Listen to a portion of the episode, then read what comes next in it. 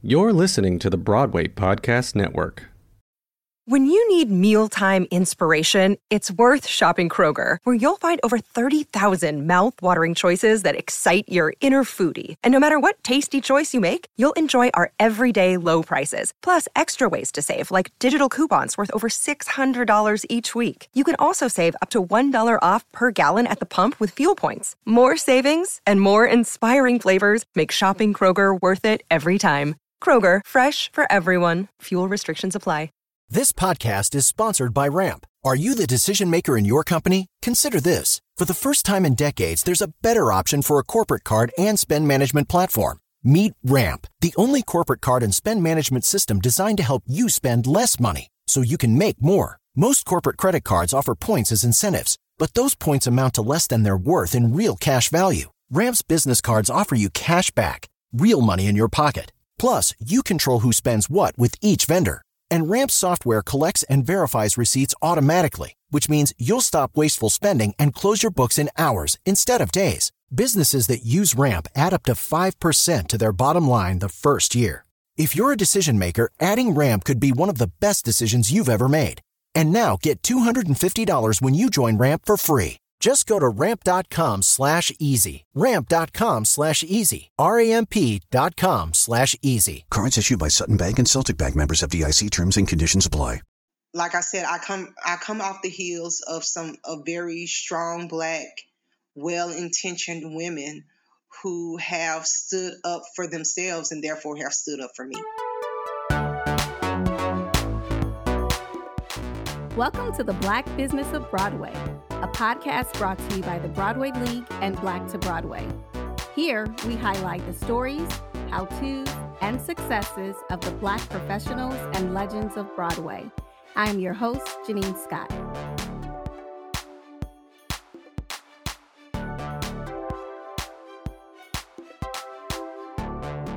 Today's guest is Candrice Jones, a playwright, poet, and educator.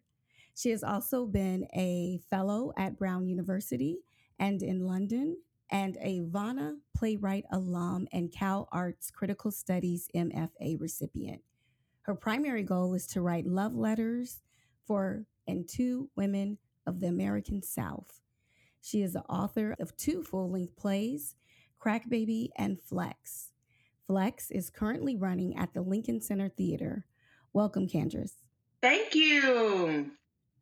We are excited to have you. I had an opportunity to uh, go to the Lincoln Center to watch this wonderful play, and it sparked so many conversations. I brought my stepdaughter with me, who is also a basketball player. Wow. And, uh, it, it, it, it, lots of conversations. I'll just say that. Uh, True. So you're from Arkansas. What was that like growing up in Arkansas, and what led you to? To where you're at right now, where you're like, I am going to write work specifically for women of the American South. What about that upbringing led you to land there? Wow. So, um, like you said, I'm from Ar- Arkansas, born and raised. And pretty much to sum it all up, that is the life that I, I really, really know. Like the old saying, write what you know. And it's not that I just want to stick to that, but it's more than anything that these are the people um, that inspire my writing. They are the wellspring of inspiration, you know, that feed my creativity. And I think as far back as I can remember, I have just enjoyed listening to stories from people who were from my hometown, around my hometown, Dermott, Arkansas. And the livelihood of people there always intrigued me. So when I really started thinking about like what about what I wanted to focus on in my writing, I um I just kept looking back to home. I know the specific moment when I when I decided, okay, I am going to write love letters to women of, of the American South, and um, I was on Facebook and um, this poet, um, she I, I, I would say she wrote a writing prompt. I would call it a writing prompt, mm-hmm. or she she asked a question, a general question. Um, her question was, "Where are the stories about people from the South, the American South, mm-hmm. Black people in particular, who stayed and never left?"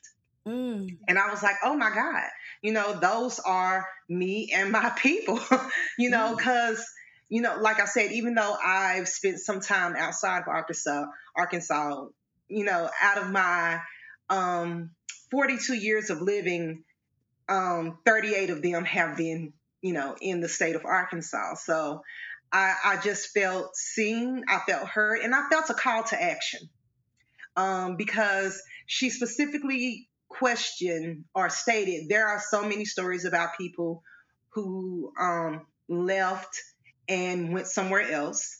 There are so many stories about people who, you know, went somewhere outside the South and then mm-hmm. came back.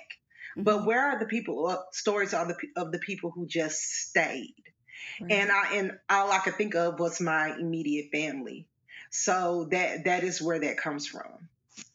That's awesome because so I'm originally from Nebraska and I think about that same thing.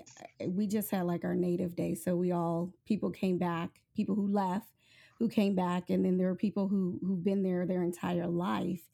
And um, and I shared with you that one of my one of my other passions is is women in sports, and it's because like to, basically to what your play said, a lot of times for black folks in general, sports seems to be the ticket out, you know, or the gateway uh, yeah. for people to get out of situations. Uh, it's the thing that, even though we know the stats may not necessarily be in our favor, as far as making it professionally, it is the gateway for many of us to get into into college and um, to create generational wealth you know, a higher education because most of our parents are like, look, you know, we didn't have the discretionary income to put away for a college fund, right? Right. Um, so you're going to have to get a scholarship, whether it be academic or athletic, you got to get some sort of scholarship. Yeah. In your play, you tell the story of high school girls basketball team called the Lady Train, uh, which takes place in your home of Arkansas, in rural Arkansas and basketball serves as um, a sanctuary for these young women to escape the pressures of growing up um, in a small town. And did basketball was basketball also your escape, or is that just something that um, you just saw going around you? Well, I, I feel like I was very much so raised in what I call a, a basketball ecosystem. So mm-hmm. I could definitely say that, you know, the conversation around basketball being a ticket out was definitely part, a huge part of the conversation of progression out of my hometown. And I will say that since um, I graduated from high school in 1999, I think the population, which was only about 4,000 then has shrunken to about 2,000 wow. or less. Yeah.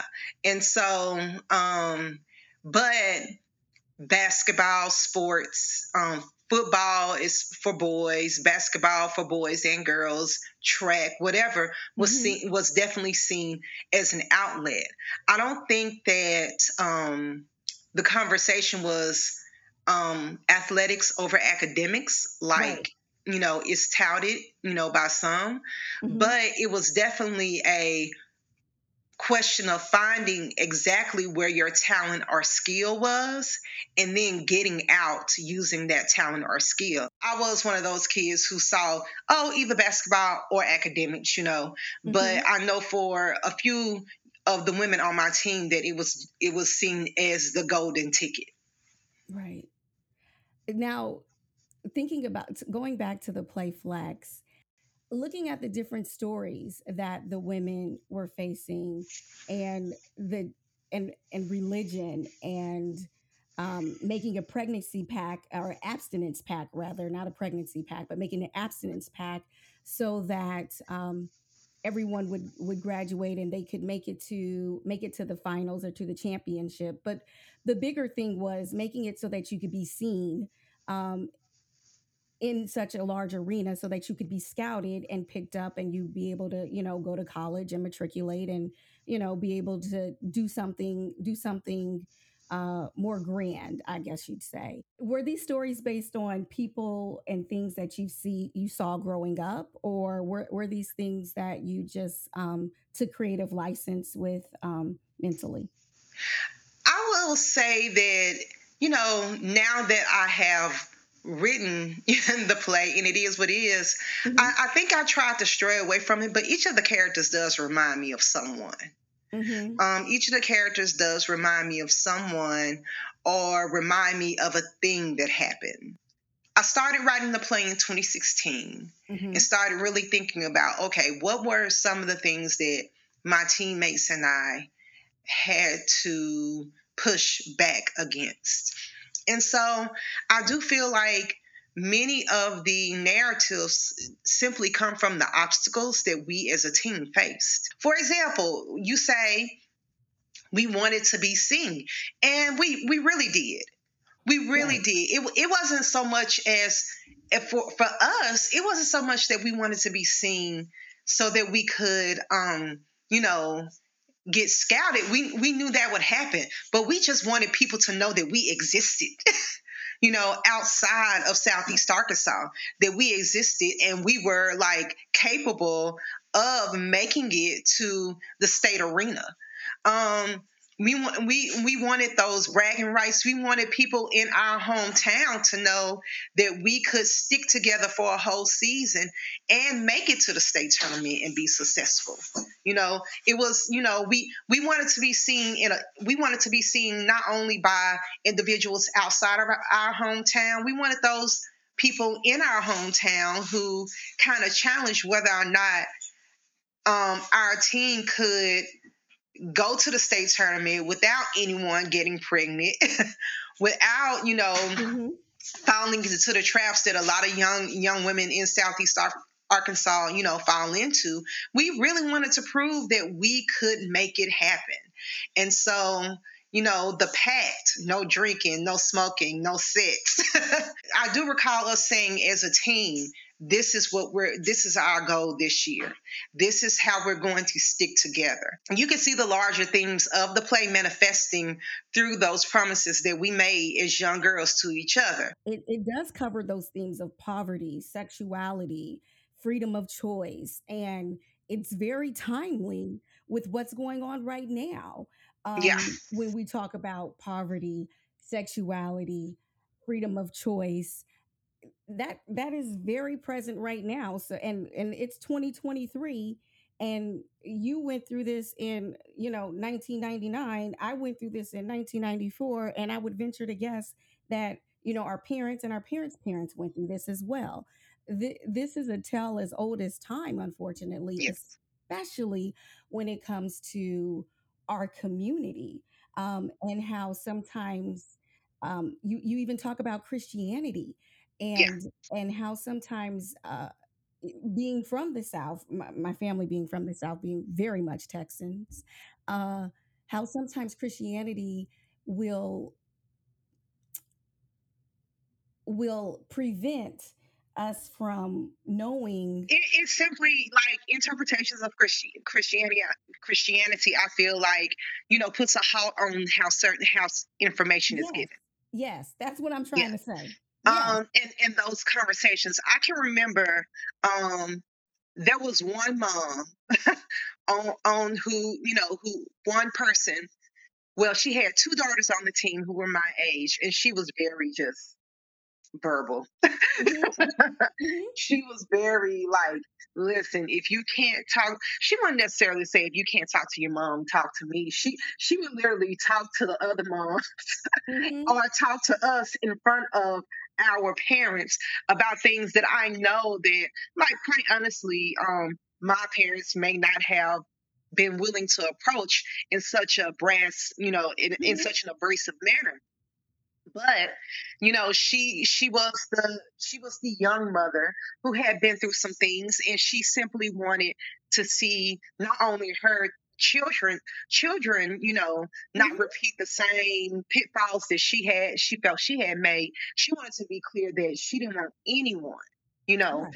to um you know fall into those same traps that she had fallen into so she, she gave us real talk Right. but the thing the thing about it was you know it was you know individuals getting to know their themselves individuals being introduced to ideas of having sex and sexuality it was met with such abrasiveness you know Mm-hmm. it, it was no in between either you do or you don't and Right. it's either it's wrong or it's right there was no understanding of you are 15 16 years old and most of your teammates have been pregnant or you know and and and had like the reality was that um if there was 15 of us 12 of us had given birth you know that was the reality of our situation. So you know for them to for the idea of abstinence to be constantly taught to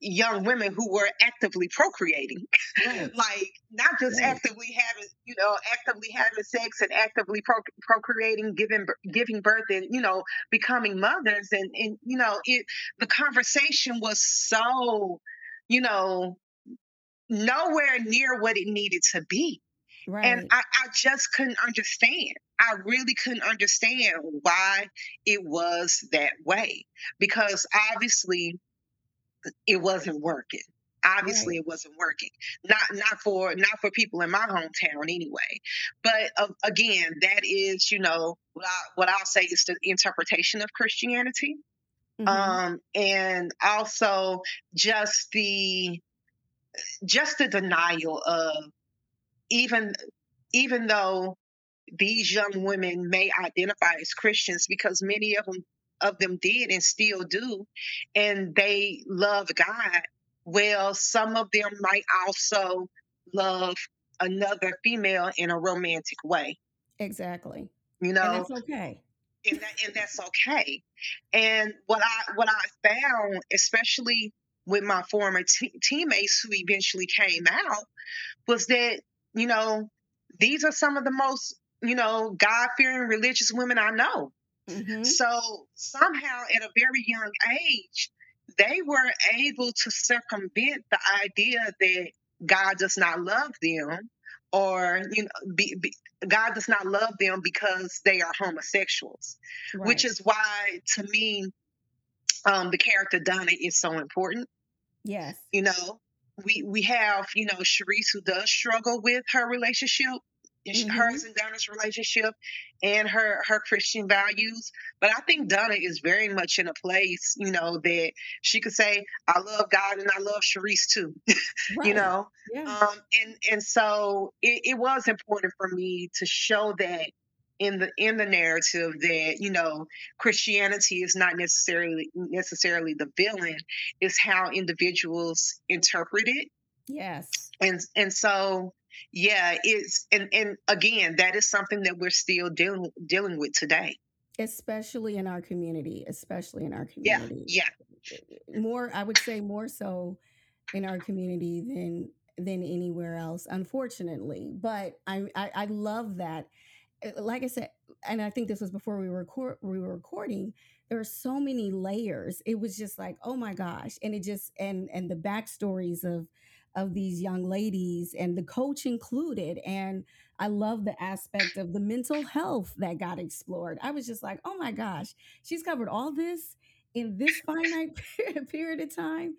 And eh, i mean i i encourage anybody regardless of your race or ethnicity to you know to go out and and to see this play because especially with a young person because it is it's a it's a conversation starter if if nothing else it is a conversation starter into what our what our young people are facing you know on a day to day so in flex you you know we talked about you know you explore the differences of you know that women face in, in the sports industry and you and question you know that are often asked of women uh, but not of men you know why is it important that we tell these types of stories? I mean it's it's so important that we tell these types of stories um mainly so we can and and and it's really simple. So so number one so we can be informed. Mm-hmm. there are parts of um, human geography especially in the southern parts of the united states that people are not necessarily aware of Mm-hmm. and the interactions between people there in in those you know in those communities are a bit different than Yeah. interactions in you know the mainly white spaces a lot of my impulse to tell stories about individuals you know from my own my, from my hometown as well as you know me and you know everyone that you know i grew up around and, and raised me is I, I don't feel like there's necessarily misinformation i just feel like that the visibility is not there you Yeah. know the the push again like when i was a high, when i was a young girl playing high school basketball we just wanted other other people to know that we existed um Right. it's it's still that impulse the the the idea of our town actually being on the map but as as far as basketball is concerned and gender equality you know and i don't think anyone doubts this that the love and the passion that women who play sports. It exists it's there and it is um, there as strongly with women as it is you know with men. It's it's about instilling you know that Mhm. perspective in children that you know these qualities are not just attached to masculinity or femininity you know Exactly. these qualities are attached to whoever had the ball in their hand the longest quite to be mhm. quite honest you know and so and and and that that, that those types of perspectives can instill a certain amount of pride a certain type of pride in in children and hopefully you know those children will then grow up to say you know if, if they do happen to have be in a position where they are wondering about you know can does it take you know a certain type of person to do a certain job? Maybe that you know life experience that they had coming up will tell them okay my mom played basketball therefore it's not necessarily just attached to masculinity. So you've taken all these experiences that you've had growing up um, and playing basketball and the interactions that you've had, and you've created this work. How did you get it to Lincoln Center? Um, a lot of workshops and a lot of people who like supported the play. I've had the opportunity to workshop this play with black women, period. Um, I am lucky enough to have come into theater, into playwriting um, at an older age, but I'm coming on the heels of black women Yeah. who have been very vocal Mhm. and very strong in how the workshop process needs to be a safe space for black women. I don't think that that scene where mental health is brought up in the play, Mhm. I don't think that scene would have happened if there had been anything other than black women in the room Wow. because Wow. somebody would have pushed back against it. But luckily, I was at ground floor, which is which is um, headed by Madeleine Oldham. But Madeleine, you know, her thing was this is a clearly a black play. Which Mhm. when I started writing the play, I decided this was going to be a black play about black women that had no um that in no way was being leery of the white gaze Right. Right. you know Right. and w- luckily when others read the play who um, accepted it into their workshops they they felt that impulse because it's not like i told them only only a black director and only a black dramaturg i, I did say only black actors right. you know, right. um but you know, luckily I, I, had the benefit of people who understood that you know mm-hmm. so when it was workshopped at you know at ground floor at the berkeley rep Margo Hall was the director and Kim Euell was there as my dramaturg and you know both of those women have been have had you know a whole his whole history in theater right. and they are both very strong voices and so like I said, in in the scene that does take place at a public counseling counseling office, when I wrote that in that workshop, nobody questioned it. Mm. You know, nobody questioned why doesn't this take place in a, in a at an abortion clinic? Mm-hmm, mm-hmm, because mm-hmm. everyone at that room in that room i felt like did not see the character april as a statement they saw right. her as a human Yes, yes. Who needed help. Right. You know? Um, and then uh, Bay Area playwrights. Um, again, a room full of black women, you know? Mm. And so, and, and, then at Lincoln Center, and, and the script, um, the script went from Vona to ground floor to Bay Area playwrights. It got accepted to Humana in the year of 2020 everything shut down. But again, that was a room full of black women. And then after that, um, after the pandemic happened and everything went to a halt and the play did not get world premiered, um, it has gotten two productions, um, two regional theater productions. One here in, in, Arkansas TheatreSquared, which is a beautiful theater with a with you know a, it was a beautiful experience. Right and then it was done in Atlanta at Theatrical Outfit. And somehow the script got into the hands of Jenna Clark Embry at Lincoln Center. Mm. And I'm pretty sure it was through my agent. um, but um, it, um, yeah, she read it and advocated for it. Mm. But again, um, it was a room full of black women. Um, Kim Euell, my dramaturg for the play, she she was present. Um, Lileana Blain-Cruz, of course, mm-hmm. directed. Um, black cast, you know, and it, it, was this this play to me. These characters have been so well taken care of by black women who care about these characters, who see themselves in these characters, and you know want their journeys to be you know full and you know won't see themselves in the play and therefore want the play want the play to be seen. Right. So yeah, yeah, and you know what? Uh, how rare is it that you have so many black women touching work that's coming on this type of stage. So yeah. kudos to you. And kudos to you for sticking to what you know to be true.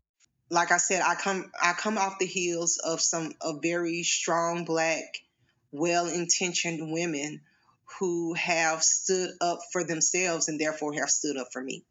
That's awesome. And so you're working on you have another project coming up, right?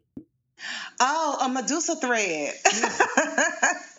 that that's one um, play that I that I've written um, that I I hope gets gets produced. Um, mm-hmm.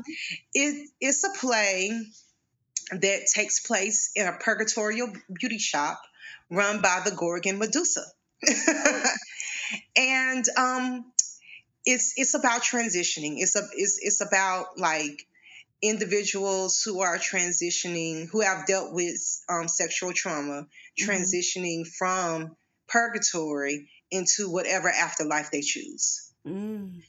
And um, the reason why I chose to place the play in a black beauty shop is quite simply because that is, in my personal experience, a black beauty shop was the first place that I felt a real sense of agency mm-hmm. about myself. Um, I felt a real sense of, you know, this is, you know, how I want to be treated. And if I don't like how I'm being treated, then I can voice my opinion on that. Um, I understand that it's not everyone's experience, sadly, when they go into beauty shops, but I wanted to create an environment in which someone who had experienced for individuals who had, you know, past life experiences and were still dealing with them even as they transitioned over into afterlife. Mm. I wanted, you know, to create an environment in which the beauticians, the the hairstylists, the people who touch their heads mm-hmm. are only concerned with their care. Mm. And so um, that's the type of beauty shop that exists in a Medusa thread.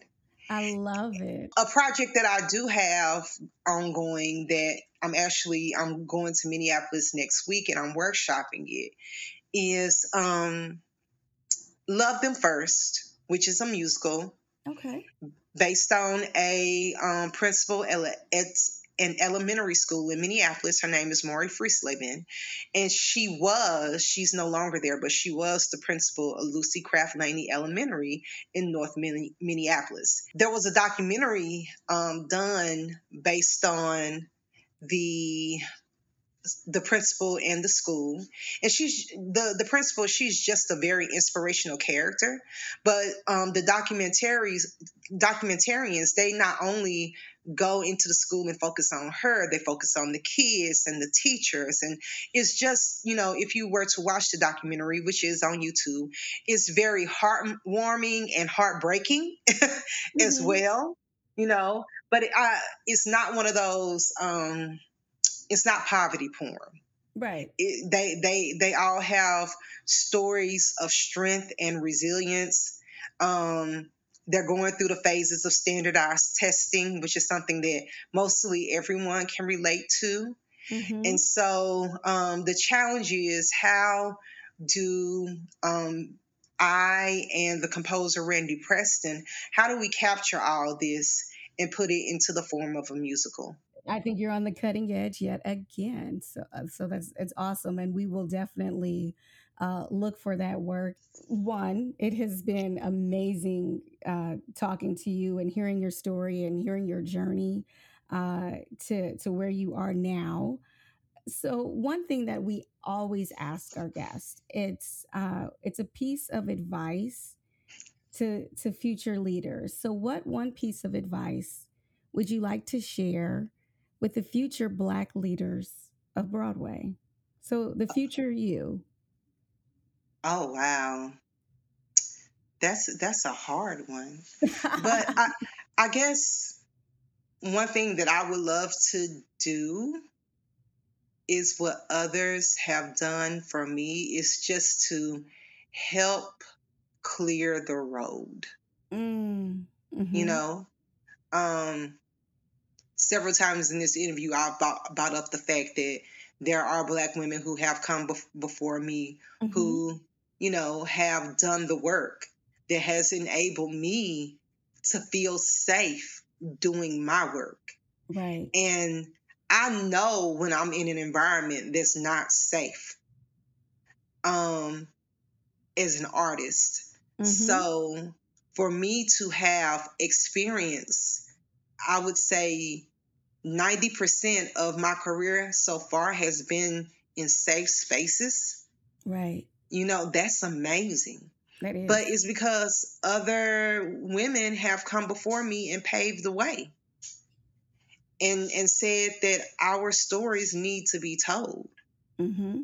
So that that's more than more than anything, you know, I challenge myself and you know other future leaders to to simply help help to pave the way always re- revere their ancestors mm-hmm. but but also you know know that they have done things to pave the way and and try and try to do the same i love it i love it well thank you so much I want to thank our guests and you, our listeners. You could have been doing anything else, but you chose to spend your time with me, and I am grateful.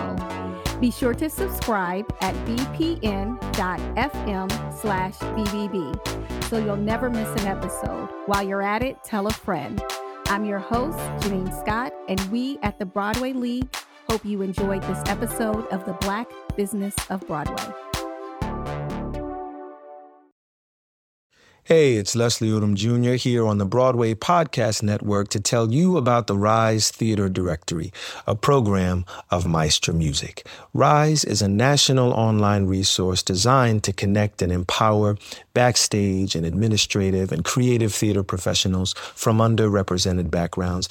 If you work or aspire to work in the theater community, this can help you find your next project. And if you hire theater professionals, search the Rise Theater Directory to find your next team. Create your profile now and get more information by visiting risetheatre.org. That's theater with an R E R I S E T H E A T R E dot org because only together we rise.